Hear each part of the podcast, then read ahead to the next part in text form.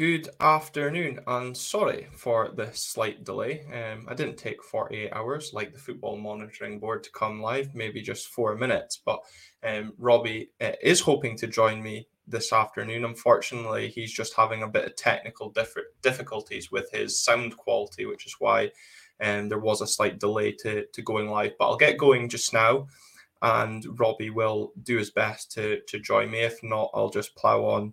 Um, on my own. Um, but there's plenty of you watching along um, on the stream just now over on the Red Tinted Glasses YouTube channel. So make sure to comment below with your thoughts on what we witnessed yesterday. Um, maybe not on the pitch, but off the pitch has certainly got, got a lot of talking points as Jim Goodwin's tenure as Aberdeen manager came to an abrupt end. Um, Hibs beating us 6 0. Uh, another capital punishment, um, it's safe to say, for those that travelled down um, to watch the game. Uh, and a real sorry, sad state of affairs for the way uh, Jim Goodwin's time in charge ended. Of course, the football club coming out with the statement of support for Jim Goodwin. Of course, that being conducted by the Football Monitoring Board. Um, but we only saw four days later, of course, that immediate response that the board were looking for from not only Goodwin but the senior players. Um, never really materialized, did it? Um, a lot of questions, of course, will be asked um, on the decision to, to keep Jim Goodwin in charge um, for this game, but I think also rightly a lot of questions should be asked on those, not only senior players, but the rest of the players on the pitch yesterday because their performance was severely lacking um, and has been severely lacking for the last 10 days. An absolute sad 10 days in the club's recent history, um, where we've kind of dropped down to the, the laughing stock of Scottish football. And I know for uh, there's a lot of you joining in near and far to, to this live. Mark Robertson, I see in the comments there, and of course, joining in from America. Doesn't matter where you've been um, in the world uh, over the last 10 days. It's been tough supporting Aberdeen and um, certainly the talk of the offices um, wherever you may work. Um, so, over the course of the next hour or so, um, we'll be looking back at yesterday's defeat, what happened um, in, the, in the lead up to the weekend's game that, that saw, of course, Jim Goodwin take charge. What now for um, the club? Do we take time in appointing the new man in charge Will it be another rushed um, appointment? And will there be more changes, um, Mark? As you said, are we all in agreement that the director of football also needs addressed? Um, be an interesting uh, few days coming up for Dave and the rest of that football and monitoring board. Of course, they were the ones that made the decision to keep Jim Goodwin in a job, um, and I suppose ultimately put him out of the job as well. But let's see where we go from there. Ali Lowe, good to see you joining in from the other side of the world from Mark um, over in Melbourne. And we've got Stephen Elric in Singapore. So we're pretty worldwide. Um, well, this afternoon for me, anyway, um, in Aberdeen, um, and maybe evening time for some of you as well. Robbie has hopefully got his technical difficulties sorted. Robbie from it is down in Ayrshire, so we're still keeping it in Scotland. But Robbie, um, hopefully sorted now at your end. Uh, hopefully, can you hear me all right now? Yeah, that sounds a lot better than it did before we went live. Not crackly. Good to have you with yeah, us on Red I'm delighted to, be, delighted to be back on the show, but just not in the circumstances we really want to be speaking about the club, to be honest. No, absolutely. So, as I said in that time, whilst you got yourself sorted, Jim Goodwin's reign as Aberdeen manager came to an end after one year in charge. 42 games 17 wins, seven draws, and 18 defeats. What was your initial reaction? Because obviously you were working on the game yesterday. Um, Robbie, what was your initial reaction come full time? I take it's no real surprise that he lost his job after what we saw in midweek. No, it was no real surprise, but it was it got to that point where I didn't even feel angry. It was just sadness. And I know a lot of people might not have sympathy for Jim Goodwin and his win percentage and the way he's handled things, but that photo of him walking over that advertising board, like it just it just painted a really sorry picture. I know he probably took that matter into his own hands in a sense to avoid the players, etc., and wrath from the fans. But I just I just felt really sad. Like the whole evening was just, and even this morning, I just feel like quite low about the club, and it should have never been a situation that Goodwin was put put under, even having to do that press conference on Friday, then to have to walk out, and then there was obviously that bed sheet with Goodwin out, and the fans were clearly unhappy. But as I heard you say just in that brief before I came on, Goodwin was just only a small part of the problem. So I don't think get dismissing Goodwin and Lee Sharp is going to solve an immediate issues. And to be honest, come five o'clock, or well, four forty-five, I was just absolutely in disbelief how much the players' immediate response lacked any response and any yeah. fight and any effort. And to be honest, if n- none of them played for the club again, it wouldn't be a loss. I know, I know it's cliche to saying it's in an angry time, but I know we're going to go through the game and the situation in more detail. But I think that Hayden Coulson lack of effort and then just lying on the ground just summed up the day for me. Yeah, I, mean, I think it's harsh just to, to pick up on, on Hayden just in particular, but the the goal that you're referring to, um, I think I tweeted at the time. I said I think it sums up um, yeah, our season. Um, although Liam Scales said, "Hold my beer, and I'll show you how it really sums up our season." And when he conceded that penalty and subsequently got himself sent off, I mean, if we didn't have any problems at centre back, uh, they could do without keep getting themselves sent off. Um, obviously, there was talk of uh, Matty Pollock, I think his name is, from Watford coming up to, to join on loan. Um, I'm not sure what he's thinking after watching that yesterday, but I don't really want to go into the game too much from yesterday. I, I think a lot what um, me and Callum, Johnny, and, and previous guests that we've had on the show have said covers really the debacle from yesterday. Um, you know, Jim Goodwin said Aberdeen was an emotional city. Jim Goodwin said the defense was easy to fix. I mean, we're seeing an outpouring of emotion across the, the fan base, let alone the city, on the back of the last 10 days. I think not just yesterday aside. But that easy to fix defense is now the worst defense in the league on the back of um, yesterday's defeat. And I think, unfortunately, Jim said on Friday in that press conference, the talk is cheap. Uh, it's the actions that we need to see. And unfortunately for him, he wasn't able to back up the talk. But I think you've also got to say the players also didn't live up to the talk that Jim built up in them. Yeah, absolutely, Glenn. I totally agree with everything you just said there because you've got you've got to look at Jim, uh, he said in that press conference he hadn't had too much time to think about Hibs because he was sorting out his own future. But that player, yeah. there's enough senior pros who've been around the game enough, and even like like Shinnie, Lewis, you've got Hayes. In anyone with any professional pride would take some sense of responsibility because oh, yeah.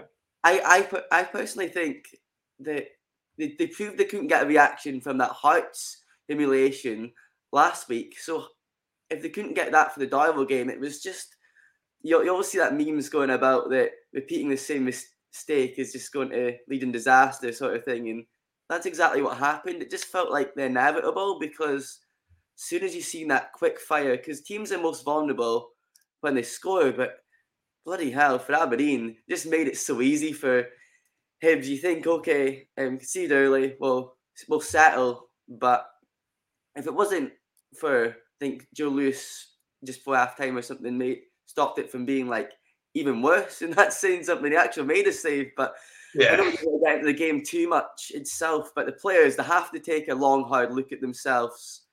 Just the profession, the professional footballers, they get all, all on salaries we could dream of, and yeah. they're not showing that pride. I was as probably get into what Cormack said, but I totally agree with 1,700 Dons fans paying good money to come down to Edinburgh at the end of January and just getting let down like on the road every time. Yeah. Yeah. It's not like if these results were in isolation and just like a one off sort of thing, you'd maybe take it on board. But these three results coupled together, I'm probably right in saying is the worst week or 10 days in our history. Well, it certainly feels like it, and that's an excellent point, Robbie, because you could argue if these results were in isolation, Jim Goodwin could have been afforded more time. But the problem is they've been regular throughout the season.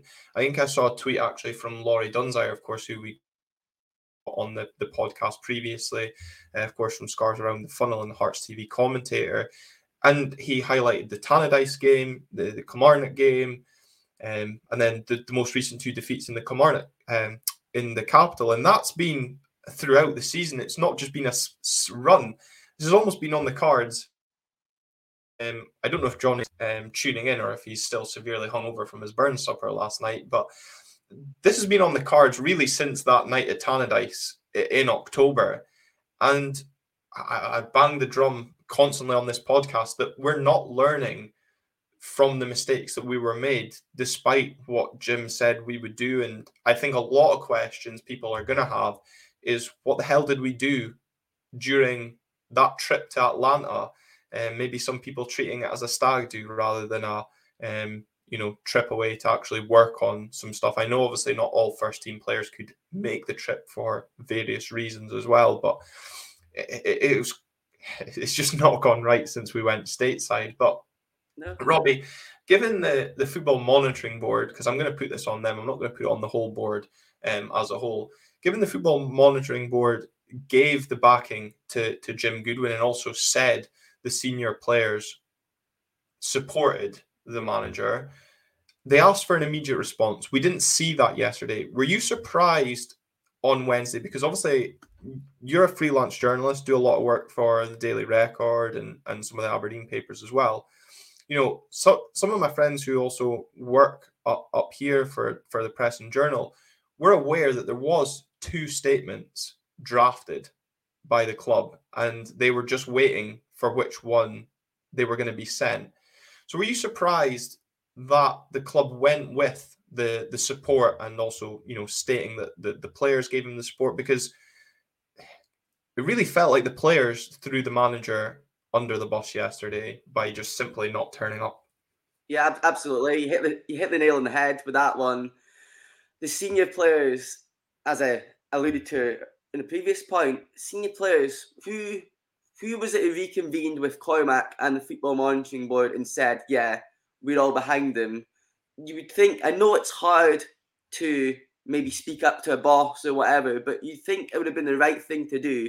To if it is, the term gets banned about a lot, but if he had lost the dressing room and there wasn't playing for hmm. him, which is clearly evident that that's been the case since the World Cup break, then yeah. they should have just been open and transparent to the board and said, "Yeah, we're really." unhappy with the way this is going with Goodwin, just pull the trigger on him and get Robson in or whatever, an interim basis. If we it was an interim charge, I don't think it could have went any worse on Saturday. And it, it's what it's one of these things. Hindsight is a wonderful thing because I'll credit Dave Cormack for coming out straight after the game and taking matters upon himself. But why were we left in cold for 48 hours after the Darvel game? If you'd done that in the initial point, then I think this all could have been avoided. Like went on Clyde One the other day and called us a laughing stock, and I think that is just what we have become over the last week. Just every action just seems to get more like if he was a non-Aberdeen fan, you'd find it like peak Scottish football. But for us, it's just been absolute dismal just to see what is having to go on and just some of the stuff around the club is just it's it's sad. Like I, all I can say is it's, it's sadness. Like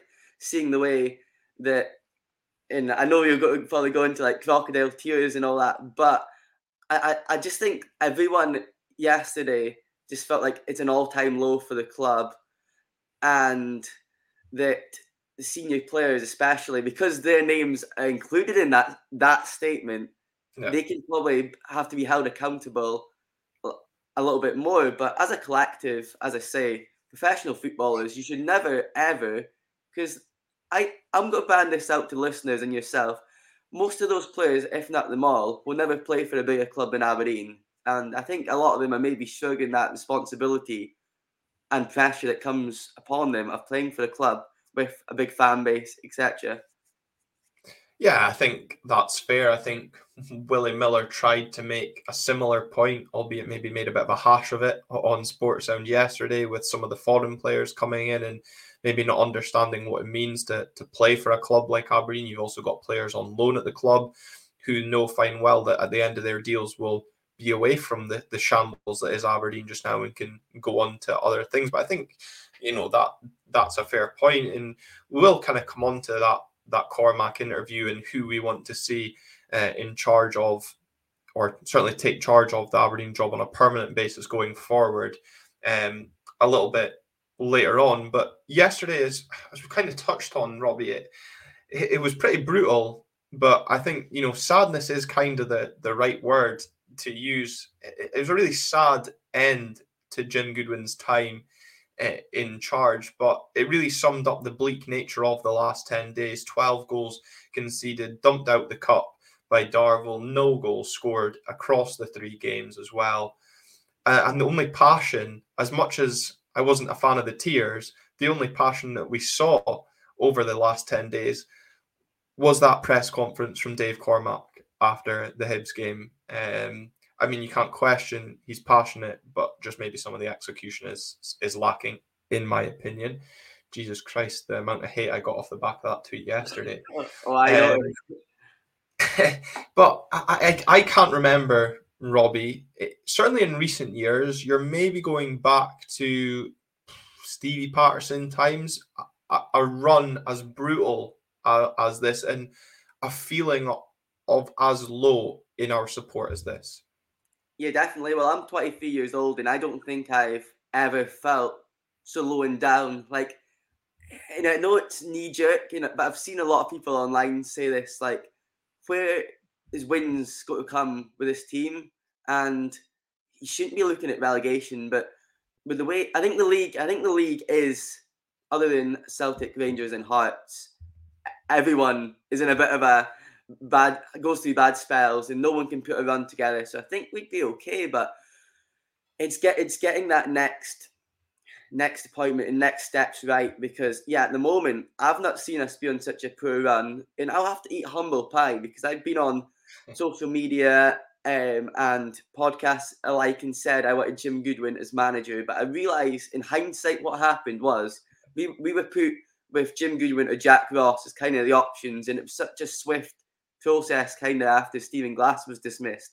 Yeah. The, the, the net wasn't cast really any wider. I know he'd summed it out think the Cowley brothers and a couple other people, but it was really much Jim Goodwin and Jack Ross. And I hmm. was like, Jack Ross, no chance. Jim Goodwin, young upcoming manager, seems to have turned the corner with St Mirren. Let's give him a chance. And I dealt with him many times in the media before and after games, or even have seen him as a fan. And he was always a jack with us. I don't know what went on behind the scenes and everything, but yeah, it's just I don't I don't remember in my time so many 4 nils, 5 nils, 6 nils. And yeah. I think the red flag could have been, I think he only won two of his 12 games at the end of last season when he first came yeah, in. And yeah. he hoped to get that new manager bounce, but it never happened. And then he exiled a lot of players out the club and released players early. And I know hindsight, as I say, is a wonderful thing, but just some of that experienced heads, they never looked like there was an experienced head to help him, and that's why mm-hmm. he feels sorry for him because he's got to have to learn from this mistakes, and there's a lot, of, a lot of soul searching probably going to go on in the next period. But you never seen Lee Sharp animated. It was always Craig Samson he would go to, and things like that. I think he was badly let down, just like I'll probably say when we go on to speak about Cormack, probably trusting people too much and been badly let down by maybe overestimating the capabilities of what they should or can do. Mm. It's funny. Um, a lot of people obviously mentioning Lee Sharp. I think for the first time in a long time, he's going to actually have to take his hands out of his pocket to accept that P45 of his. But no, I think you're absolutely right. H- hindsight um, is uh, a wonderful thing. I agree. I think when you said the, the point you made about um, Jack Ross or uh, Jim Goodwin, it was for me. I wanted Jim Goodwin in charge. Um, fully was behind the appointment. I think so was Callum, and yeah, it, it, hasn't worked out. And you're right, we never got that new manager bounce that so many clubs seem to get. I think we were the only club that didn't get it last season.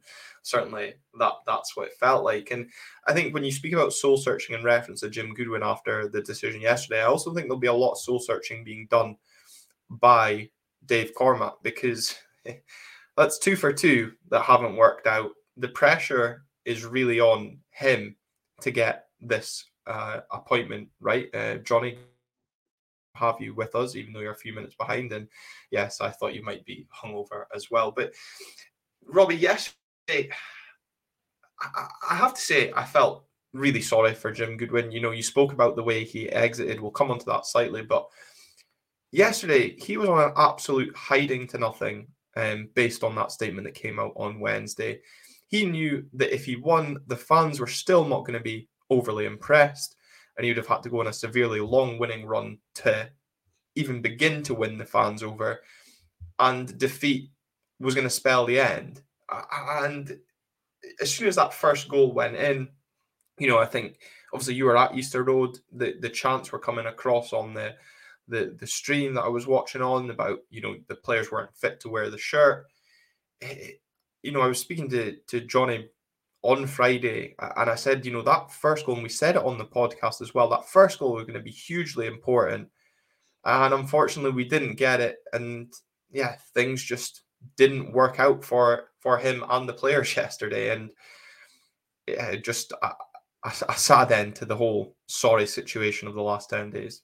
Yeah, absolutely. And I also think, in, in regards to what you're saying, Glenn, the yeah, he just was on a hiding to nothing, and you can understand why he maybe just because you, we all heard his press conference. He said he doesn't, he's never shrugged a tackle in his career, and he um, wanted to keep on with the challenge. And who wouldn't when you know you could get a six figure payoff? And it's the biggest job he's had in his career, and he might also ever have. I'm not doubting he might turn into be a good coach. Mm-hmm. He's still a young manager, but he was just severely under pressure. It must have been daunting being in that tunnel and seeing how toxic it was turning. And then on the pitch, it was just going so horribly wrong. And then, yeah, as we mentioned, the way he had to exit, it was just, yeah, it was, it, was, it was just a, but it was expected. I think everyone online was saying that after the Darvel game, Easter Road, because I was shocked we had sold out our allocation, the lower tier, then it opened up the upper tier, and it was like, it just shows how passionate Aberdeen fans are that they could be at the lowest of low and people are still going to back them in high numbers. And yeah. as Cormack said, Aberdeen fans were still sang and still. I know a lot of people left at half time, but there was quite a few people I knew deliberately wanted to stay to the end so they could vent that anger and maybe rightly so as well. Mm-hmm. Uh, but yeah, J- Jim Goodwin and his tenure it, just what was it, seventeen wins in total, um, if yeah. that. And, and, you, and, you, and you think to yourself, a club of Aberdeen need to be at least winning fifty percent or more of the games you play, and when you're seeing sides like Livingston able to be breaking the top six on a shoestring budget, and we're getting things so horribly wrong. When let's face it, we spent Goodwin was well backed as well. Spent a mm. lot of money. It's guys like Shayden Morris, who quite rightly folk on fan forums last night were saying he's not been in the matchday squad the last three weeks. Since coming on against in that infamous Rangers game, he's been nowhere to be yeah. seen. That's 300,000 down the drain. You've got Jane Richardson they paid money for.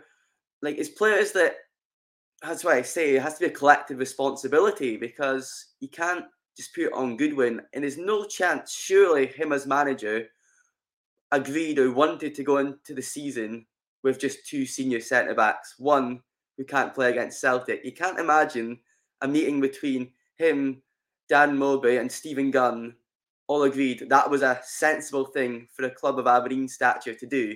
But God knows, I think this is only got to be the start of things maybe coming out and hopefully changing for the better.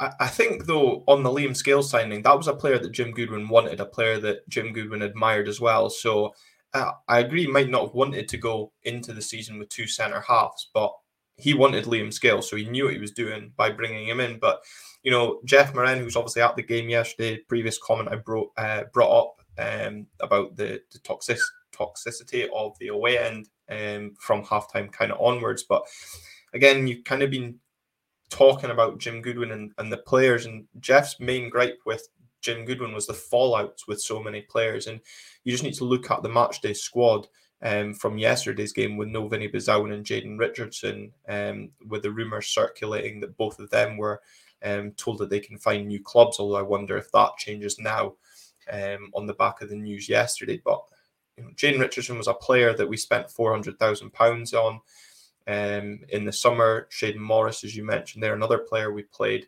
uh, paid six figures for. It's a lot of money we've wasted.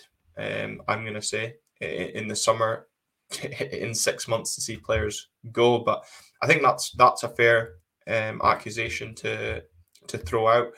But the other gripe I've got is there was you know stories coming out yesterday as well from well respected I'm going to call them Aberdeen fans, um, who ha- had comments that the board had made the decision to sack Jim Goodwin on Wednesday, but it was actually Cormack himself who overruled that decision uh, and said that they were going to back him going into the weekend. And Robbie, as I said um, earlier, for maybe some people that weren't tuning into the show at that point, was of course the club did have two statements pre-prepared on Wednesday, and you just need to kind of also take a look at the way the statement read. You could tell it was drafted and done by Cormack himself. So that's why yesterday a lot of my anger was towards Cormack because if that is true that he overruled the board's decision and wanted to back a manager who ultimately he did appoint, ultimately, as you've said, he has backed well financially.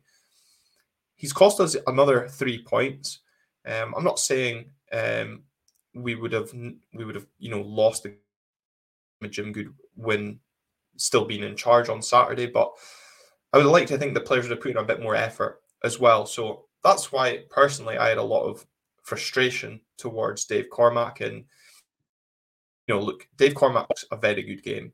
Uh, there's no arguing about that. Um, he puts his money where his mouth is. Yes, I- will agree to that as well. But when it comes to footballing decisions, there's there's uh, still question marks um, around there. Um, but yeah, we'll come into his post match comments a, a, little bit later. Um, Let's look at the players though next, Robbie, because there's obvious and deserved flack, as I said, coming the chairman's way, coming the football monitoring board's way, Goodwin's way. But the players, they wear that shirt. They represent this club, this city. They represent us as fans when they take to the pitch week in, week out. to be fair, the last 10 days has been nothing short of a disgrace from anyone that has taken the pitch to represent this club. They've fallen way below the standards that I'm sure the manager and chairman were hoping that they would produce, way, way short of the standards that we as fans expect to see from players playing for this club. Yeah, Glenn, and the thing is, before that World Cup break, we went on a run of four wins and six, and we're sitting third with a game in hand. So when you can know these players are absolutely capable. And I still don't think the squad on paper, if the right manager or coaches come in, could still maybe salvage something. But just see when now we've seen how much they can dumb tools. We know the type of characters that are involved in that dressing room, and it's clearly. It's, I, I don't even I don't even know where to start with the finger pointing, but I, I think we can all people tuning in yourself can agree that you sum it up so well. They're supposed to be representing our club, our city, the passion. They see it week in, week out, the passion we show for the club. And when you're not seeing that back in return, at least a bit of effort. So sometimes you can admit losing a game if you play well, you go into every, you win every second ball, you don't struggle tackle. But when it's just like an evident lack of effort, you know there's something bigger you know is a bigger issue than just the manager.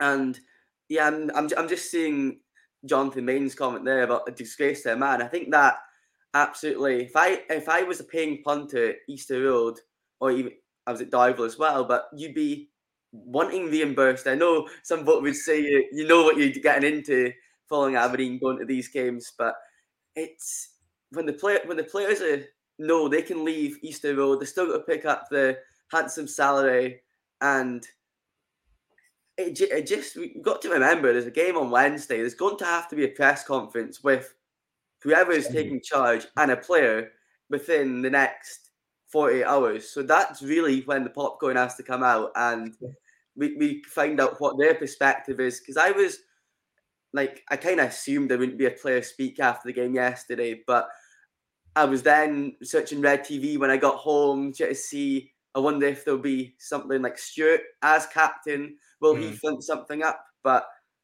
I've got a bit of a hunch. Cormack, maybe I, I, I'm, may, I'm maybe deluded here, but he's he's watching the games. He's at the games. He can see Stewart's not a leader. I'm sure he won't be captain for the game on Wednesday. I might be wrong, but that was Goodwin's choice. I I don't personally, I don't see it. Um, but I guess you never know. But Johnny's point about the players being a disgrace to a man, for him, I tend to agree with, especially he says they need to make up to the fans for the shambles of the last 10 days. But but this point from David McLennan, I meant to bring it up earlier. You know, Callum obviously who's um, coming back from holiday today, so he will be joining me over the next couple of days when we reconvene to preview the St Mirren game and also discuss any incomings and outgoings that might take place over the next 48 hours. David picks up on the point that Callum was relatively happy going into the World Cup break, and I think it's not just Callum. I think most fans um, were relatively happy given our lead position and um, the fact that we were clear of Hearts with the game in hand. But he picks up on the um, the point of that he thinks the rot started with the tactics adopted to try and take a point off Celtic. When that went wrong, the house of cards collapsed. And you can't really disagree.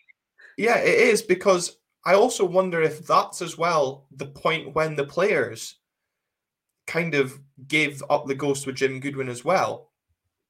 Because that was really, as he says, the start of that house of cards collapsing and really kind of the start of the lack of effort coming through from some of the players. And I just wonder if they had, you know, the manager putting the doubt, the doubt into their mind about their ability to go and beat the likes of Celtic. And yeah, it, it's quite an obvious point to, to pick up on, but the point David makes is hard to disagree with. Yeah, as, as soon as I read that, I think a lot of people point, quite rightly point to Atlanta, but then that subsequent game against Celtic to when yeah. you're playing with everyone behind the ball and hardly register shot at Joe Hart's goal and just the way that whole setup was that day. The fact that the fact that it was 1 0 papers over the cracks because I'm because if you look at oh a 1 0 defeat to Celtic's not terrible, but if he's telling these players, oh, you're not good enough to have a go at the best team in the country, then what what ambition what ambition has this club got? And yeah, we don't know exactly what obviously Goodwin and Joe Lewis alluded to the fact that there was some harsh words said after the Darvel game, but it'd be interesting to know what their perspective as we're rightly getting into the players for professionalism, but maybe because football it is obviously about ability, you have to have that talent, but mentality as well. And sometimes if someone said something so damning to you in a pre or post match press conference or not press conference, like beef in the dressing room. Yeah. They, they, they, they clearly, because if it was one or two folks just not performing, you can maybe, you can never carry passengers, but you'd maybe give some leeway. But when it's a whole yeah. collective, then you know that it's there's something that, that's went wrong. And the House of Cards collapse is kind of a good way to put it because it is. And we, we just we just need to find a way of stopping it collapsing and getting, if it can get any worse, making sure it doesn't. Well, we're only nine points off the bottom of the table, so it could get worse quickly if we're not careful. But you know, on the players as well, you know, I saw your clip that you put up on your Twitter page um, after the Darvel game. We we spoke about it, me and Johnny on the on the last show. Anthony Stewart's comments, you know, saying that players need to stop. You know, it's not a joke anymore. We need to take the situation seriously. Um, I guess they're going to start that from Wednesday because they certainly didn't take the situation seriously yesterday. you know, Johnny himself said players need to stop treating Aberdeen as a bit of a holiday camp. Um, you know, maybe that is down to having too many loan players here, just trying to use the club, as the club have said themselves, as a stepping stone to get into to England or go further afield with their careers wherever they see that that going. You know, as I also said earlier, Willie Miller trying to make the point, maybe executed poorly, about the foreign players coming into the club and maybe not understanding what the club means to us as fans um, and the importance of, the club and, and that not coming through. Um, but on that point here, um, Lewis is in the comments here.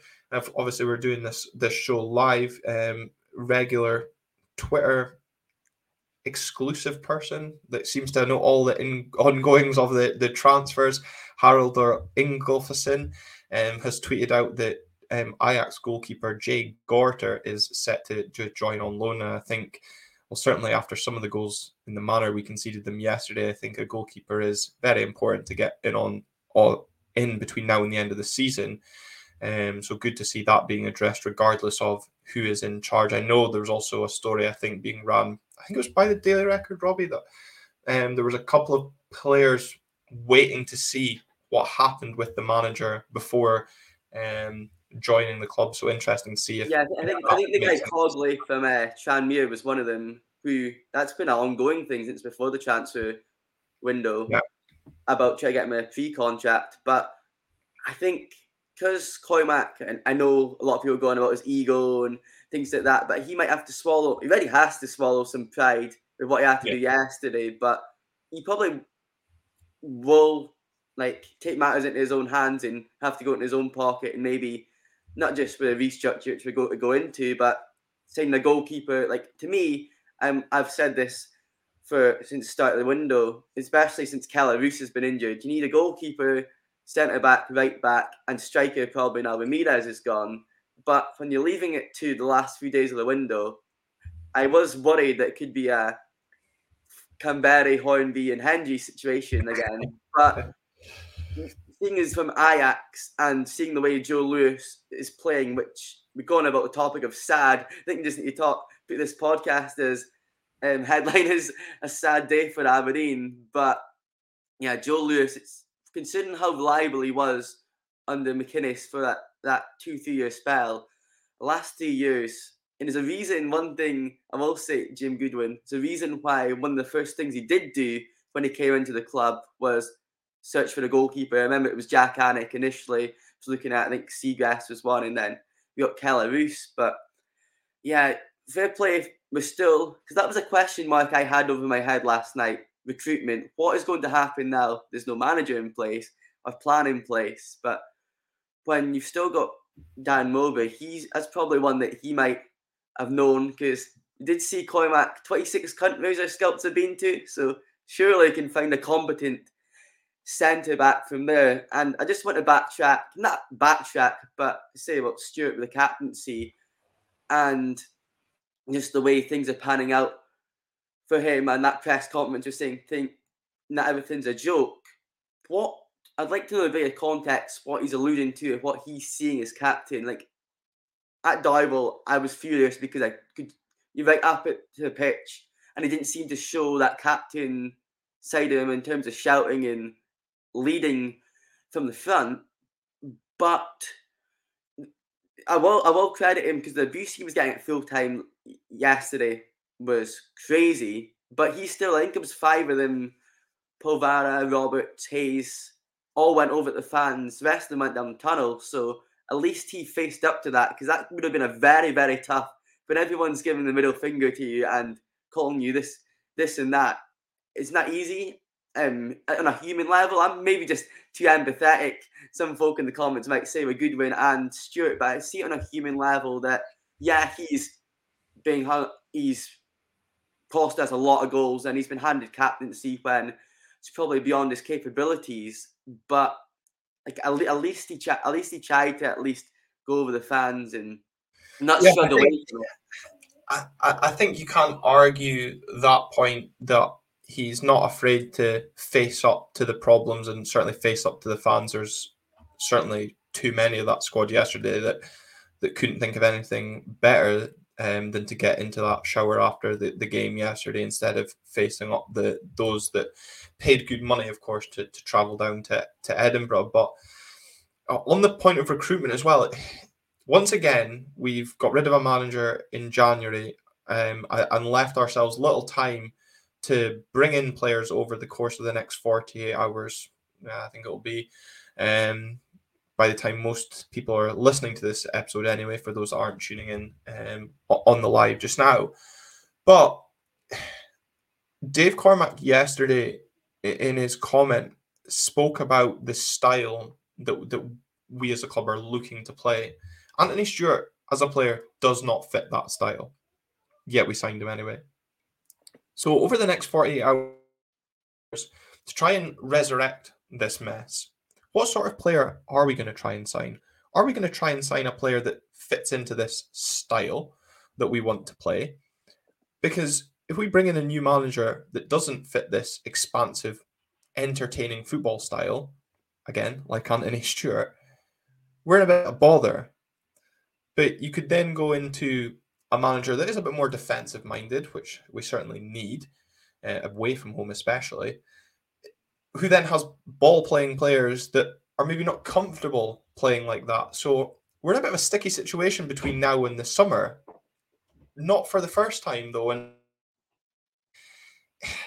it's going to be really interesting to see what the club do because I definitely do not want us to rush the appointment of a new man uh, to to take charge of the club, but we do need recruitment between now and the window closing.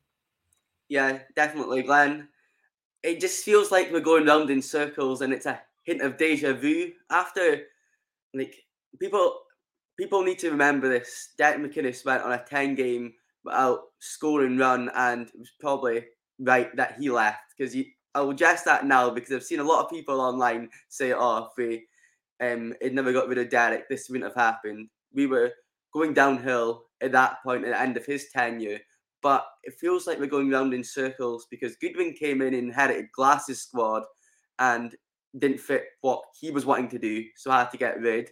And now whoever comes in now going to have to do the same. But you look at Hearts, for example, they're now saying they've got a blueprint, or they're starting to find the blueprint and signing players that suit what they're wanting to do. And they've built that squad that even if players are injured or unavailable, they've got a big enough squad and the right type of players that can come in and fit into certain positions that work. I don't feel we go on about the club's remit and Cormack, as we both said, he speaks a good game and it's easy to buy into sometimes, or for me maybe, um, the passion and what he says and yeah, I want this for Aberdeen, make Aberdeen great again and all that. But some sometimes you've got you've got to think, what are we actually trying to achieve? we keep on going about, and Steven Gunn, I think, was trying to use the example of some Norwegian club and about the way we develop and sell players. But it's it's a it's a bigger picture needs to be looked at with this club, and that's why I know you rightly say about recruitment and we need players in because I don't think we could take watching that same bunch of players, especially defending away from home, till the end of the season. But look at the last rushed appointment, what happened. I think a safe. We probably go back to when that when Craig Brown came in and steadied the ship after McGhee. We need something like that at the moment, in my opinion. I'd probably maybe even hold up the summer unless unless they knew that that statement could have been to buy them time and they've already been because Mm, have I've heard things in the grapevine, but I don't know the truth of them about already sending out managers and talks of folk coming up to Aberdeen to speak to Cormack and everything. And that could easily be the case. It's probably a sad reflection on Jim Goodwin that was already doing that, if that is the case, while he was still in charge. But it's hard with this club. I know this from what something Callum says in the show he can sometimes expect the unexpected, but usually it's just the worst possible outcome. So it's hard to know what Cormack will do now. He obviously said there'll be things said in the meeting today, and I'd hope that car journey back up to Aberdeen there've been a lot of phone calls being made, and and for one should be feeling for his job for the start. But I, I, it just it, it, it pains me to say it, but yeah, at the start of the season, there's all this wanting to be back in Europe and everything. We are very much not in a relegation dogfight, but very much in the same position as last season that we could probably, if get a right say, pair of hands, we could steady the ship, sort out the defence, ditch this try to play attacking football, play out from the back, and just do what I expected Jim Goodwin to do because the St Mirren team was like that and be hard to beat. I don't I don't feel we're hard like we're, we're so weak mentally and sometimes physically as a team on a regular basis. And yeah, we both mentioned that, and guys in the comments have said that before the break, we were relatively happy as a fan base. But some of the victories we did have with sending offs, etc., in our favour, before that moment's happened, we weren't dominant in that games either. And I think that's what got to remember. I don't really remember watching us this season and thinking, yeah, we've been totally dominant. Like what Hibs done to us, what Hearts done to us. I can't remember the Aberdeen team being like that. And going back to that statement, it's just like Cormack's comments yesterday when he asked to add in about the commercial side. Why add in oh, a great result against Rangers when you lost?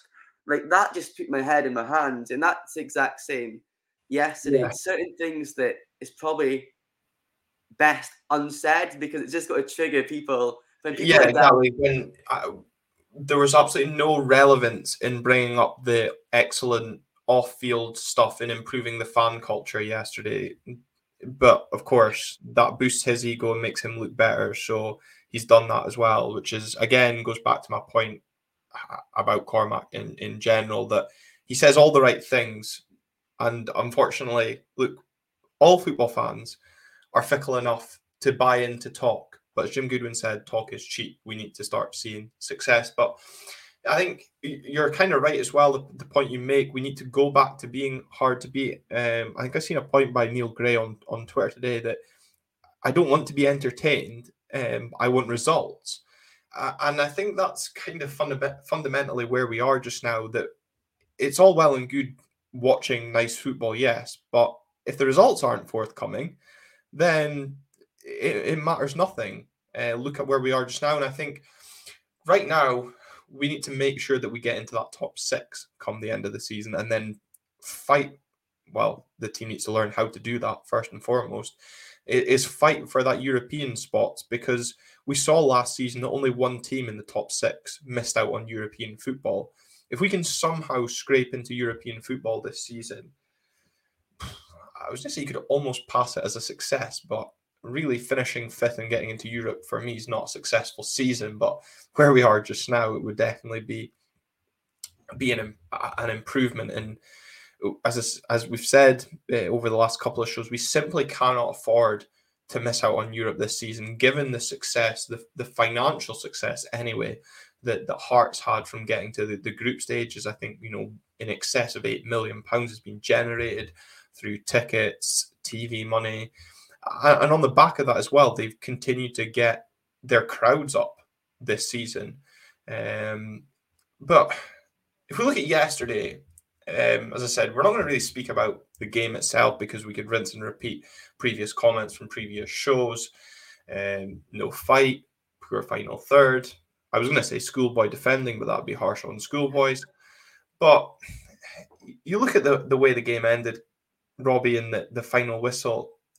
I mean, that image, that video of Jim Goodwin trudging across the Easter Road pitch whilst both sets of players warm down, I mean, has got to be up there in terms of ways managers have been dismissed, um, alongside Steve Paterson being bundled into the back of the car because it's such a sorry and sad sight seeing him just walk off and his players running lengths of the pitch. Yeah, my, my question now is we've seen that video, which, as I said at the start, it was really sad to see him, him with his briefcase just climbing over the advertising board. Well, and you wonder what these players, while they're warming down, are thinking. They probably they mm. probably knew the inevitable. Hibs players would have known as those goals are coming in for them that Aberdeen in turmoil because they they oh, they hadn't been I don't I can't remember Hibs winning 6 0 in the last few years either. We just gifted them that. But yeah, where did Lee Sharp leave from is not my next question. We've seen that footage of uh, Jim Goodwin. What What's Lee Sharp? I know he's kind of faceless other than his disgraceful comments after that Dundee United game.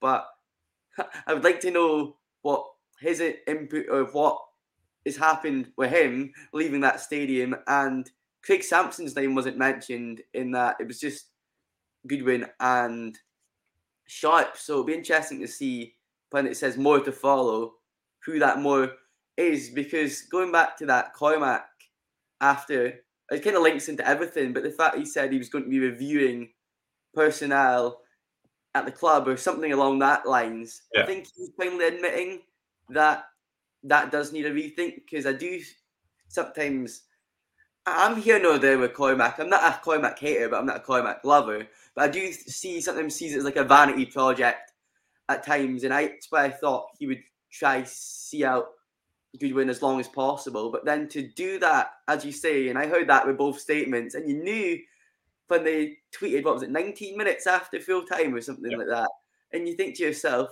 that must be the quickest dismissal ever. And I don't even know if it was right for Cormack to be discussing what it actually. In one sense, it was transparent, but going into the details, or he gave me a hug, what he said. I, I, yeah, I, don't know. I, I, think it's still raw to me what happened, but it just, just because I've never heard that happen ever in football. Like no, so that that's kind of where I wanted to come on to next, and Jonathan Main put a comment earlier in the show and bringing it up now is kind of relevant to, to what we're going to go in to speak about. What done is done. Cormack needs to step back from being the key decision maker on football matters, get a CEO and a proper director of football, take time to get the next appointment right. Um, as you said, Cormack, a man who was struggling for words, managed to do plenty of interviews yesterday, um, fronted up to the media um, post match to obviously explain that Jim Goodwin has lost his job. Obviously, you said you're not a Cormack lover or a Cormack hater. I, probably put myself in that camp, but I just think he talks the talk. Yes, people will say rightly he has put money where his mouth is, but I think a lot of his talking is to flame his own ego at times. Um, but I mean, what did you make of that decision as a journalist? Because when Dave talks, it's usually comedic value for a lot of journalists in Scottish football. You just need to look at that Sportsound interview. What did you make of his decision to, to front up to, to the media? And, well, were you surprised he got so emotional as well? We'll, we'll come into that as well. Um, it's, a tough one. First of all, I'd probably use the word courageous because you and I've seen Everton fans and other fans of other clubs take Twitter and the RTs and say they wish their chairman done that and was more transparent. So taking that matter in his own hands and fulfilling the manager's media duties, I'll say fair play. The, way it went about, and it was just the fact that Sportsound before he even came on was saying, because um, I had in my ear as well, it was saying uh, that he'd uh, what he'd walked away and all this was happening, and uh, to me, Cormack yeah, he, he likes to probably like what I'm doing now. Ram, ramble, he likes to, he likes to ramble on and sometimes not get to that point. And as we both mentioned about just going into the commercial side and academy, I did credit him. He, he was like, I'm taking a lot of flack, and we know how much Cormack likes social media when it's well. And there's no way like I even being very angry the other week outed him. And as I say, he I I do there's no way that he doesn't have the best intentions of the football club at heart. But as Jonathan Main says, and so many folk online, including myself, he, needs someone. To, he needs to step aside from being. He's, he's a remote chairman most of the time in Atlanta, and he's still trying to make decisions over Zoom. And he's left a what people like to call a travel agent, a glorified T boy, in charge of a director of football, and he should be, in my in my opinion, Steven Gunn should be the most important person at this football club. Director of Football of Operations should be liaising with the recruitment, with the PR, with the manager, with the youth academy, making sure everyone is on that same wavelength. And it goes back to the scattered, random approach of the recruitment. But I think from from Cormack's perspective, I understand why he done it. He's obviously seen the flack he's got. The fans weren't happy. It was left in the dark for so long the other day. He's now thought, I'll do the opposite. I've got this statement waiting. It was inevitable that he was going to get sacked anyway. We was just waiting for when it would happen. A mutual agreement of parting ways, I thought might have came at like eight o'clock at night once there was proper discussions. But he's clearly just went down. He was at the game anyway, and they've came to that. I don't know what I know. You was thinking of crocodile tears and all that. I think genuinely because I was sad just seeing it all unfold, and it was hard for me to even be professional. And and you could hear Willie Miller's voice. To be fair, how uh, how sad it got to him. So I think Cormack, because he knows now it's got to cost him. It's not going to come cheap because he's going to have to get a top director of footballing. That's without a doubt. And as you say, CEO and appoint a new manager, which can't be unambitious because third time lucky, the pressure's on Dave. People are not going to buy into his uh, snakeskin persona if he doesn't deliver. And I know he can put blind faith in anyone. We don't know till a manager's in the role, but it needs to be a proper, rigorous look in long, hard look at what's being said. And I want to ask you, Glenn. So what? So what made you? What triggered you? And I seen your tweet. What triggered you from that statement that really got like thought? I why is it crocodile tears? Well, to be honest, I was in. Well, it was when you messaged that group chat that we're in that he's crying. I, I was more in disbelief that he actually turned on the, the waterworks or channeled his inner Matt Hancock on Good Morning Britain, as I've seen a few folk refer it to as well. But for me, the the anger from that side of things came from because what I said earlier in the show about it was him that independently backed Goodwin over the rest of the board.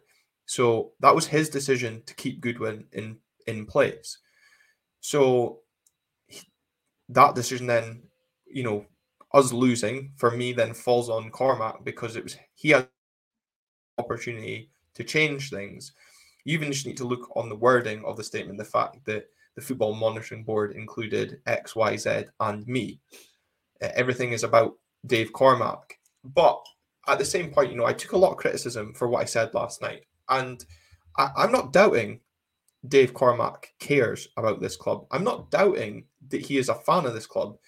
Remember, he had to make sure he got that in that he was in the terraces in 1980 when we won the league. Because, of course, you've got to remember that he's a beach end boy and he's one of us. Because if you doubt it, he will remind you about it. But I- I'm not doubting that he isn't a fan. I just think the way he comes across at times, the emotion that he was putting into it was to try and buy over doubters like myself with some of the the, the talk that that comes now folk are going to agree or disagree with the opinion that i have and that's absolutely fine because at the end of the day football is all about opinions and people will be bought over by the the the waterworks and and some people won't be but i just think we're looking at a chairman that needs to be better in terms of some of the footballing decisions. I'm not arguing that we were are maybe in a better position than we we could have been through the COVID period if it hadn't been for Cormack's backing, and we wouldn't have some of the players we currently have, the likes of Miovski and Ramadani, without the financial backing from Dave. But when you look at the managerial appointments, there was not a proper process in place for Stephen Glass's appointment. Anyone that believes that will believe anything. And look, as as we've said, hindsight's a wonderful thing. Jim Goodwin's appointment was one that most fans were in agreement with, given who the choice of the two managers was. But again, with hindsight, it has been a rushed appointment and maybe not the right appointment, but we as fans supported that decision. So the pressure now is on Dave Cormack as the decision maker at that football club to get this decision right. But unfortunately, the last two appointments have been wrong. So for me, that's where my anger has come over. And also the radio silence over the last week. He was very quick to get out in front of the cameras after the game yesterday, once the decision had been made. Why was he not so quick to do so after Monday night? Even if he came out and said that, look, this result is unacceptable for the fans, like he did yesterday. We're going to take time to do an investigation at what is going on at, at the club. That for me also angered me that he chose to then show himself in the media once his decision had been made. It's great that he's transparent in that, but he chooses when he wants to be transparent. He's not always transparent. So for me, that's why I, I was so wound up by it. But as I said, that's not look, justified. Yeah, but look, I think people are entitled to their own opinions. Brian Murison won. I'll read it out so people that are tuning back in the audio know that people are disagreeing with me just now because they might not follow us on Twitter. Brian thinks I'm being too harsh on Cormack. He's put his money into the club. Agreed, Brian. Wants the club to win. I'm sure he does, Brian. Again, agree. Feels the pain that other supporters do. Milne also made plenty of bad choices with managers. Again, it, that's points Brian makes, excellent points, hard to disagree with. But as Jeff Moran says, is Dave not running AFC like he runs his businesses? Too much emotion involved. And that was a point I saw Graham Giles make on, on Twitter yesterday. There's not arguing around whether just because Dave Cormack is an Aberdeen fan doesn't necessarily make him a good chairman. You can still be a bad chairman through bad decisions. Um, maybe I was taking the emotion of Cormack's emotion out of it and seeing it from a wider perspective. But look, emotions were inevitably running high on the back of yesterday and, and the last 10 days. So people are going to have their opinions on what I've just said over the last couple of minutes. And look, everyone's entitled to their own opinion on it. but it's going to be in a big a decision that he's going to have to make on who takes charge of Aberdeen next. Yeah, and Glenn, you justified it a bit better to me now. Now you put in that into words why you was annoyed at Cormack, and I'll still stick by.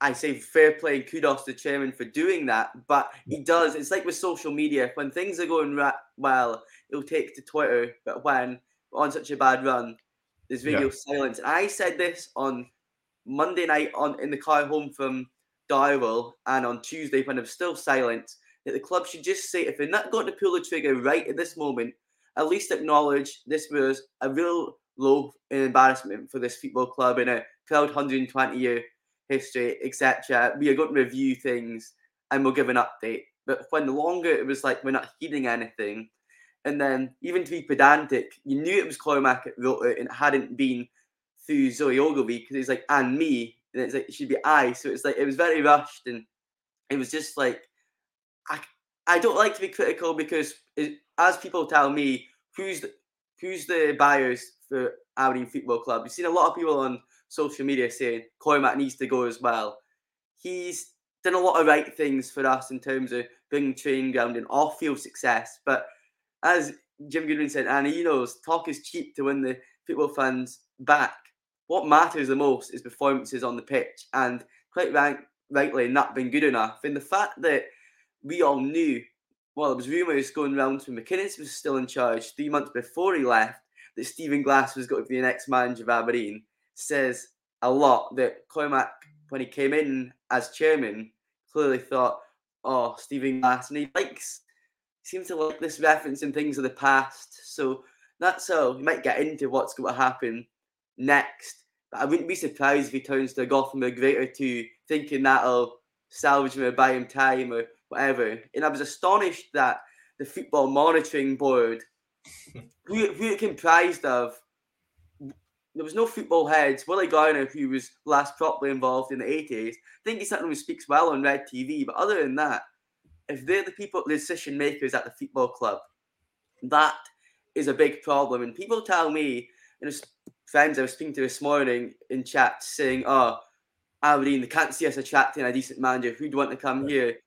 And it's even like Queen's Park. They appointed Marijn Beuker as director of football from AZ Alkmaar, fourth or fifth biggest team in the Netherlands, and he left them to join Queen's Park in seeing their project. And it just needs to get if get things, everything going in the right, everyone singing from the same hymn sheet. There's no reason why we can't get the structure right. And there's no doubting that I think I'm not saying I think we can, but Cormack, the decision making of the next appointment and everything that goes on now needs to be put in the hands of someone else. But it can also, who you're appointing as director of football is like appointing a manager. It needs to be the right person. There's no point just sticking the next T boy in. You need to actually go a rigorous approach and be looking in like what's out there, what, yeah. what's a remit, and is, is that song rip it up and start again and that's exactly what was going through their mind at full time yesterday with this club. Yeah and i think you know obviously like before stephen glass was appointed there was talk of the cowley brothers um, being interviewed and taking the portsmouth job mid-interview um, or, or certainly turning it down for the, the portsmouth job. But as mark robertson says the only way any owner leader ceo can be successful I guess it's not just Aberdeen and being business in general, is getting the right people in the right roles who have experience and knowledge. That takes us on nicely, that last point, who have experience and knowledge to our director of football, who must be probably turning his phone off and hoping he doesn't get a call from um, Cormack over the next few days. And actually, just on that though, I do want to to, to point to pick up on that point you made. It, it does take a lot of courage for Dave Cormack to to, to front up the the media after the game yesterday and, and say what he did uh, on the on the back of because as you said he's been taking a lot of flack so i will give him kudos for that but yeah, everyone's going to interpret the way they do. But where do we go now from here then in terms of i assume there will be more changes. You know you, you point up the some of the comments that the Cormack made in that.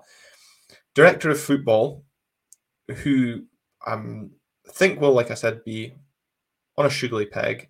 Alan Burrows, um, former Motherwell CEO, is currently available. Do you think that's somebody that Dave Cormack might be looking to in terms of attracting him to the club? Obviously, very open and transparent on social media as well, is Alan. And then in terms of director of football, would that be someone we would look to appoint in line with a new manager or look to have that as someone again who knows the club. I, have seen a few people in, in the comments uh, mentioning Willie Miller's name uh, as a potential director of football. Oh, Willie Miller certainly gets it, and that's that's what we want. We want people that get what it is to play. And I may be reiterating what he said in Sports Zone. I totally he got it wrong in terms of calling out foreign players in a sense, but we do need more of that. People that people that know the club and know in. It's like that whole Andrew Considine thing. I don't think he was. Um, I didn't really think he was a future to be still starting games for Aberdeen, but he would have been the perfect when it's such a turnover of players. You'd always see him about the city and like a normal person. He knew what it meant to play for the club. So him as an ambassador for those players that was coming into the club might have helped them ingrain and know what it meant a wee bit more, but it just feels like they don't. And Alan Burrows, I, I absolutely would think he'd be a great CEO because a CEO and director of football are so different. People don't realise that. We probably need both. But the problem I heard was he stepped down from his beloved Motherwell due to stress reasons. And if you're stressed at Motherwell, well, the circus of Aberdeen Football Club might uh, take it to the next level. So yeah. Dave Cormack might be one that he would contact for sure, because in Scottish football terms, is someone that you, would probably look to. I've seen him and Leanne Dempster both mentioned as people that would suit that role. And then, as I say, with the director of football, it probably should be someone that knows the club. But then I'm using that guy that with good track record, Queens Park got. I just wonder. Remit is going to be, in my opinion, depends what the remit is going to be. Is it going to be somewhere that's going to be above the manager and be telling in their ear and like properly leading the football operations, like a sporting director sort of thing, mm. or is it going to be someone in line with the manager that comes in? And yeah. Russell Anderson's a good suggestion as well. To be fair. Yeah, I can't be bothered with that that suggestion of, of Russell Anderson. Uh, Mark Robertson saying William Miller, despite being one of his all-time great players, not for directive football, we've moved on too much. I kind of actually do agree with that point. Um, I do think we have probably moved on. Sometimes I, I listen to William Miller on Sports Sound and I think you're kind of stuck a bit in the past with some of his views.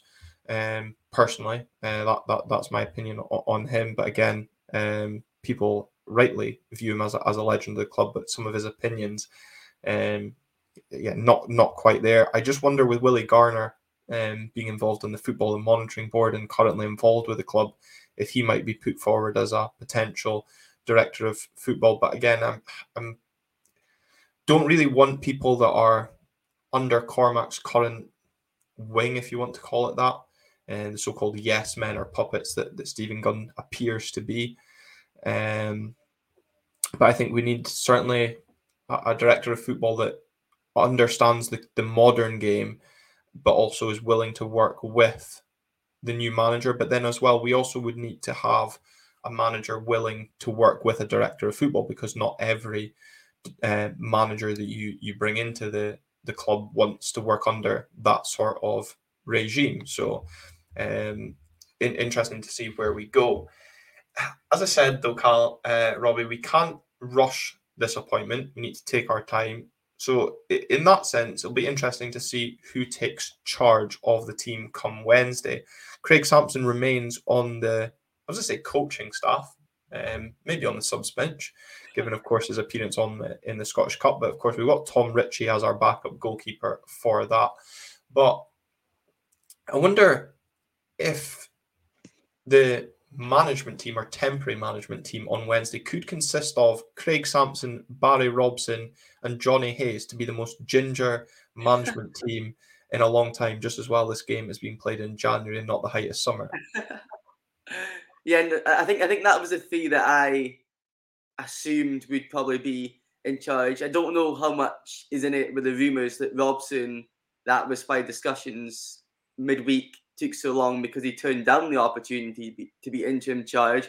I do mm. remember when he was asked about management before, he was like, um, you'd be stupid to willingly go into do this or whatever, but surely he's the only capable hand. You couldn't imagine into like I'm not call, Johnny Hayes a legend of this club, so I'm not calling him out, but he's still been part of this debacle that's been unfolded over the last ten days. So I personally would want n- none of the people that's been involved in this overseeing the next two games because Cormack mentioned specifically the St Mirren and Motherwell games. Maybe it's just because they're the immediate ones. I don't know.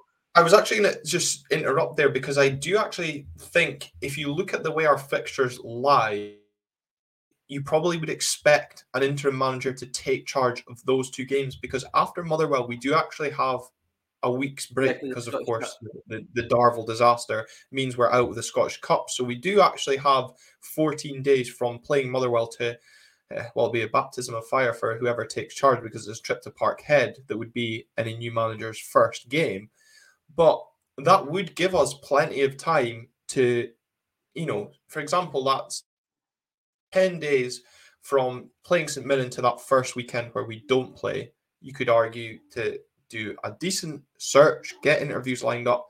And if you were appointing a manager within that, that weekend, you then got a new manager that's got a full week to work with a group of players to get his ideas across for that game of Celtic. 10 days certainly might seem rushed. Um, I don't want us to to rush it just in that 10 days, just to, to get somebody in unless it is, of course, the, the right man for the job. But I think, yeah, I think we would see a temporary manager, uh, coach, whatever you want to call them, in place for the next two home games coming up. And I think it'll be interesting to see what atmosphere it is like on Wednesday. What what do you think we can we can anticipate for that game? Yeah, because obviously this is just the morning after the day before, where it's yeah. so raw, and I've seen like myself is I'm not I, am unfortunately won't be up in Aberdeen for the game, but from what I've seen, people are like, oh, make it as toxic as anything for these players and get people want to get on the players' back. We need to now come together. This is a fan base. I know you always it's always got to be different viewpoints and disagreements. I think the one thing the most united I've seen the fan base was on Monday night, Tuesday morning, waiting for that statement, wanting a dismissal. But you need to get you need to get behind the team. It's our club, it's our city, as you rightly said earlier. There's no point making the, the players they've done tours, but the confidence is probably shot as well in that sense. The longer we make it hard for them, it's not just making it hard for them, it's making it hard for us to watch as one, and we're not getting results, and it's going to end up costing us more in the long run. So I don't think they'll be getting many extra bums on seats from paying customers for Wednesday, but those in yeah. got to remember in fair play to certain people that go home and away and have done for years and years and through they'll stick by the team through the bad times and there's few people like Neil McDougall have seen still stick up for what, what's what's went on and that that's what we say football is a matter of opinions and I, ju- I just would hate to see a similar repeat of what went on but it's also the players know they're in a hiding for nothing because if they play well and win then that's evident with what's went on but if they lose, then there's a bigger picture of are they just really bad? Yeah. What are you thinking? Are you got to be along to the game and yeah, yeah, I'll be there all, all, on Wednesday night working in Aberdeen um, in the office on Wednesday, so I'll just stay in town and, and, and go along to the game. But if we look at the game itself, I think, like I said, pre Hibs game, I think the fans have got to be behind the team throughout. Uh, again, though, uh, unfortunately, I think if we go behind, there'll be a bit of unrest and uneasiness of, amongst the support. But let's see how much the players respond because obviously the accusations have been banded around about Downing Tools looking to play to get the, the manager sacked. Will we get a interim manager bounce on, on Wednesday night? But I'll touch on this briefly because, as I said, Calm's going to be back. Well, he's back in the country tonight, and me and him doing another live probably tomorrow night. So if you are tuning in and, and, and don't subscribe to the channel, remember to hit that subscribe button and get the notifications on because we'll either do a live tomorrow night or maybe again on Tuesday lunchtime, looking a bit more into managerial possibilities as well as previewing the game on Wednesday. The job surely is, is still an attractive job to, to many. Um, some may deem it a poison chalice the way the last couple of years have gone, but we should be able to attract some serious names to, to the job, um, Robbie. But if you look at the bookies lists, it's quite a grim uh, list. You know, Jack Ross, Paul Lambert, Neil Lennon, three names I absolutely do not want to to see take take charge. Is there anybody out there that takes your fancy early on?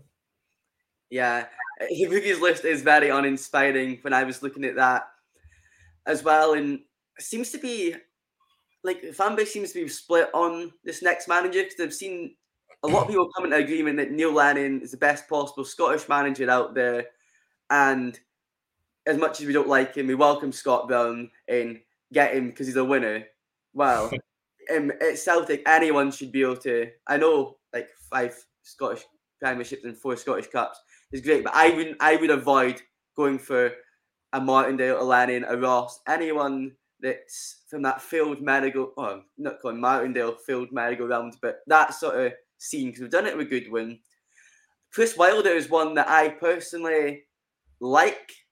I know maybe didn't go so well at Middlesbrough, but he's a lot more experienced in management and managing the Premier League and got Sheffield United promoted from the Championship. So if he's if the rumours are true that he is actually keen or interested in speaking about the job, Chris Wilder, because the last two managers were both woefully inexperienced with what they was expected. Someone like Wilder, I think, would be a good option.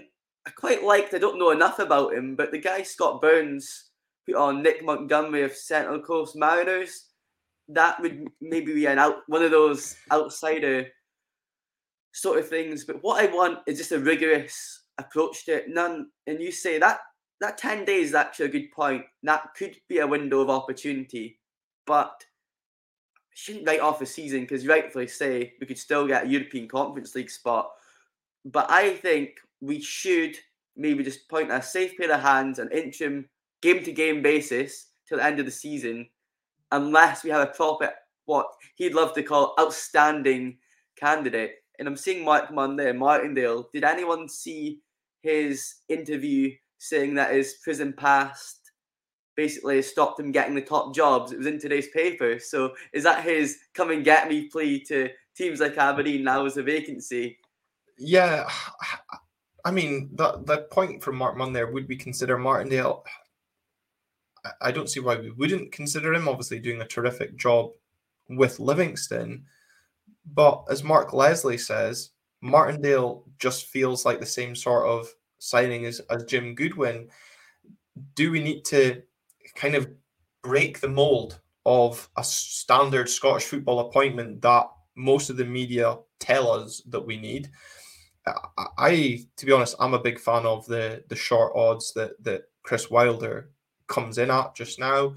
I think he's a good shout for the job. He likes to play with high attacking fullbacks. We saw his Sheffield United team do that. A man that certainly buys into the passion, albeit, of course, he is a Sheffield lad, so that made it easy when he was in, charge there.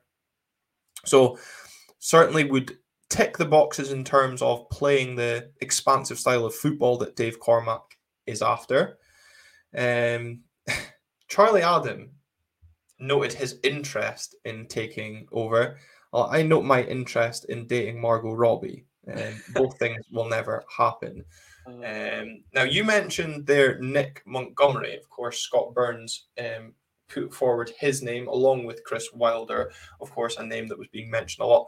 Nick Montgomery, as you said, current manager of the Central Coast Mariners, developed Kye Rowles, who, of course, went on to star for Australia at the World Cup and now plays as Hearts back four. Also developed Garang Kuol, who signed for Newcastle and um, is on loan at Hearts as well. Also, Scott Burns had relaunched Jason Cummings' career. The former, um, the, the manager is also a former Scotland under 21 manager, and his team in Australia, despite I think this is actually his first or second season in charge of the Central Coast Mariners. They averaged two goals a game. Again, maybe ticking those attacking boxes. We've seen some relative success of Australians um, or people coming from the A League over um, into Scottish football, and it'll be interesting um, when Alan McCarley catches up with this episode what his thoughts might be on the appointment of um, Nick Montgomery could do. Although I was laughing at someone in the comments saying I'd rather have Colin Montgomerie um, as manager. Um, Highbury Kev says Frank Lampard or Steven Gerrard. Um, well, Frank Lampard's never improved the team he's managed, and absolutely not to Steven Gerrard.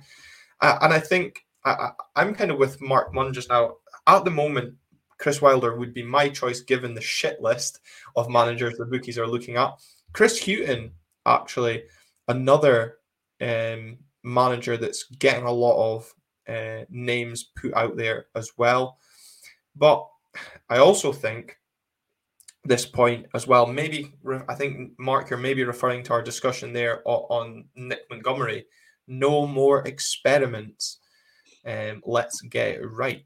And I think that is that is the point. We can't go for that high risk, high reward appointment given the way the last two appointments have worked out, Robbie. This this appointment has to work. Yeah, is it, and that's why it's such a double edged sword. In I think us fans need to get not realistic, but know the predicament we're currently in after the Glass and Goodwin's failed tenures. That like, and I'm saying, and as soon as I read that from Scott Burns earlier, I thought, yeah, this guy ticks a lot of boxes, but never managing Scottish football to come in and then have such a turnaround. Is that a good idea? At least Wilder still the British game is quite similar that way, and as you say, his style of football probably could work. But yeah. then it does point to does Cormack go for? Should, I've seen someone say Tam Courts, no chance. But well, my fear of seeing Tam Courts at ten to one was, of course, he's free just now as well. Um, and you could argue as well that he was trying to play a nice style of football with Dundee United. So eh, he, he's a name that I fear if his odds get shorter on the bookies list. It's definitely it's another good one, like a young man. In these guys, it's it's because now what we've seen, the proof is in the pudding of what's happened with these last two tenures.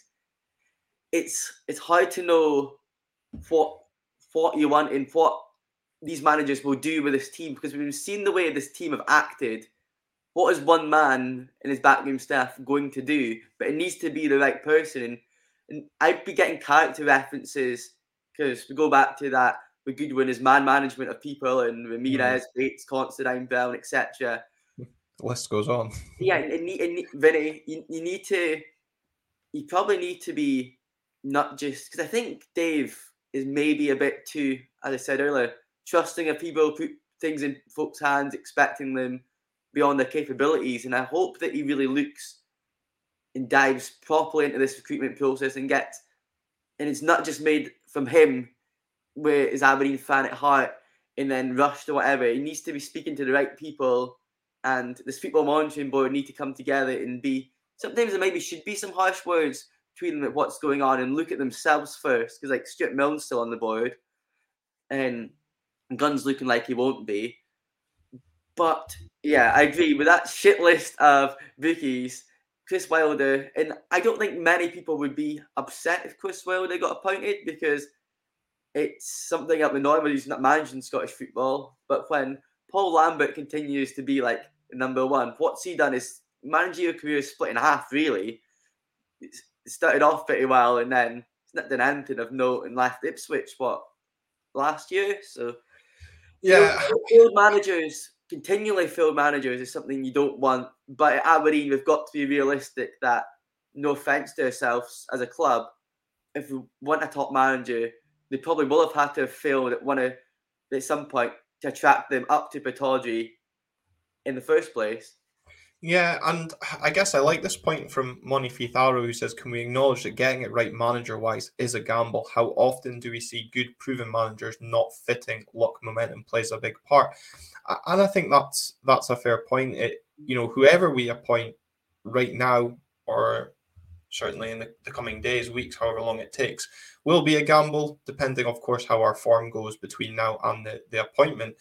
Of course, people may be looking at some of the names we've mentioned, apart from Nick Montgomery, is very much UK based. Um, I know the ABZ guys are banging the drum of Marti Cifuentes, um, who's managing over in Sweden, um, and a few folk in group chats that I'm in are also banging the drum of Geir Bakke, the Lillestrøm manager, who took them to promotion in the, his first full season uh, in charge of the club currently. Uh, manages 100 games for them with a 53% win rate.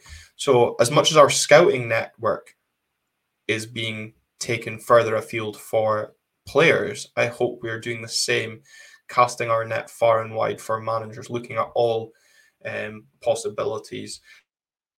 And I think, um, as the ABZ guys banging the drum of, um, Marti has said that he's had quick success in terms of getting results there and then. And I'm just looking at um, Geir stats. Um, he had a 58.3 win percentage at Kristiansund, um, 42.9 at Sarpsborg, but he's currently, as I said, sitting at 53 with with Lillestrøm. So there's going to be names banded about left, right, and centre. Fans are going to like one name, fans are not going to like another. It'll be as about divisive as your opinion on Cormack's speech yesterday, but I think we'll all agree that unless it is Neil Lennon, Jack Ross, Paul Lambert, we'll have to do our best to get behind that managerial appointment and hopefully there is further changes implemented at a higher level as well in, terms of director football. And there is a thorough clear out of areas that, that we need to see improvement on. But robbie thank you for joining me this saturday lunchtime um, to look over what has been a, a turbulent 10 days at, at the club. Um, and despite your technical difficulties, you could come on and join me. We've done a pretty much a 90 minute debrief. Um, so, so thank you very much for joining me for that. Yeah, th- thanks for having me. It's been a good therapy session, if if anything, to be honest. But um, hopefully, we've giving a bit of I, hinds, a bit of um, outlook to the future of Aberdeen Football Club. And next time I may be on the show, it's for a better, positive thing for the club. And here's to Wednesday night being back to winning ways and a new manager coming in and getting that new manager bounce that everyone else seems to get. yeah, absolutely. Um, I hope Cormack hasn't watched this. Well, maybe I do for some of his rants. But yes, as I said, thank you to everyone that has um, tuned in to the show. And remember to hit that like button uh, if you're watching. Subscribe if you're new to the channel. We will be back, as I said, Monday or Tuesday with another video. So get that notifications on. Um, and to all of you uh, tuning in on audio, we do hope this therapy session, uh, as Robbie says, has been worthwhile. Um, let's see what the coming weeks brings in terms of a new manager. Come on, you Reds.